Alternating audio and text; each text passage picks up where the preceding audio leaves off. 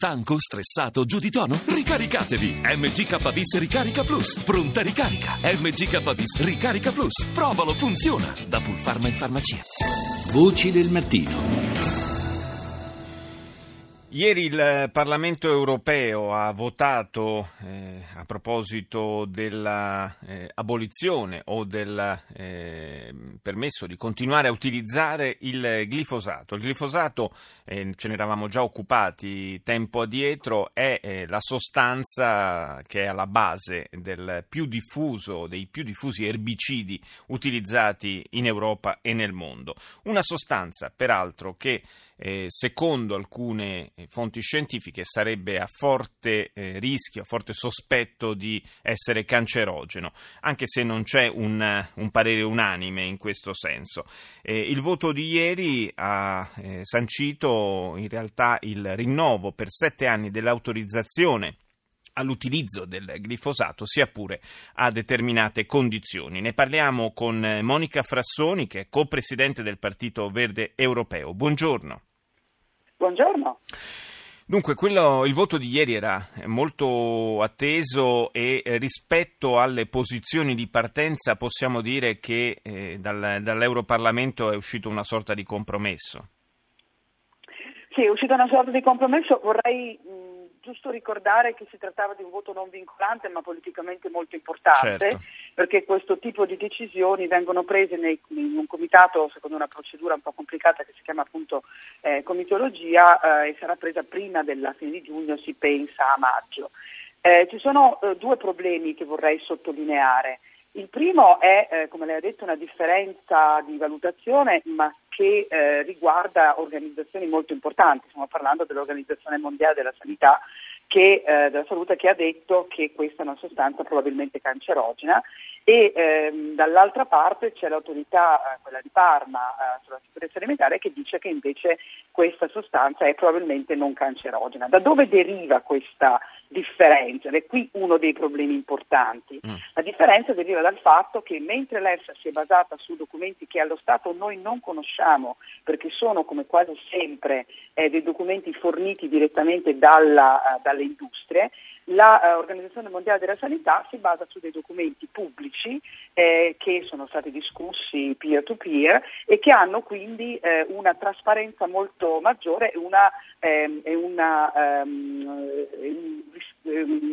un'analisi diretta eh, da parte dell'organismo, mentre invece l'EFSA si basa su studi che non sono spori. Quindi questa è già una, una questione che ci interpella. Certo. La seconda questione è che è un po' difficile fare un compromesso su questo tipo di cose, perché o la sostanza è cancerogena e allora perché non la si blocca subito, oppure non lo è e, e allora bisogna certo. aspettare che la definizione sia completa. Un compromesso sulla salute, un compromesso sulla salute della gente già è un, è un po' una, una, follia come termine, no? Insomma, sì, concettualmente. Perché certo, perché la Commissione stessa si è data ancora qualche mese fino a agosto o settembre per eh, avere degli ulteriori studi, per avere delle ulteriori valutazioni. Quindi diciamo che tutto questo ci dimostra che la questione eh, della, dell'attenzione alle ragioni dell'industria, eh, in questo caso che produce questo erbicida, eh, è stata in qualche modo eh, misurata, è stata in qualche modo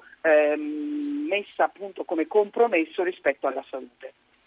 C'è un, eh, come dicevo, sono state introdotte alcune limitazioni, sempre eh, sottolineando, come eh, giustamente faceva Monica Frassoni, che è un uh, parere sostanzialmente, è una decisione non vincolante quella dell'Europarlamento, ma sono eh, state suggerite alcune limitazioni all'utilizzo del, del, glifosato, in particolare limitandone l'uso ai, agli operatori professionali, quindi non eh, per capirci per diserbare il, il, giardino di casa Ora però gli operatori professionali sono anche quelli potenzialmente più rischiosi per la salute perché poi eh, sono anche eh, quelli che, che lo utilizzano nei campi che poi vengono coltivati.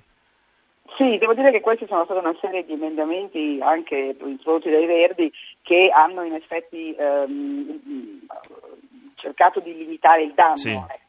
Eh, e ehm, un elemento, mh, oltre a quelli importanti che lei ha citato, è anche quella della richiesta pressante che eh, credo e spero verrà rispettata dalla Commissione di, ehm, e dall'EFSA di ehm, chiarire da dove viene la valutazione dell'EFSA stessa, mm. e cioè di rendere pubbliche eh, tutte le evidenze scientifiche che hanno portato a questa, a questa valutazione.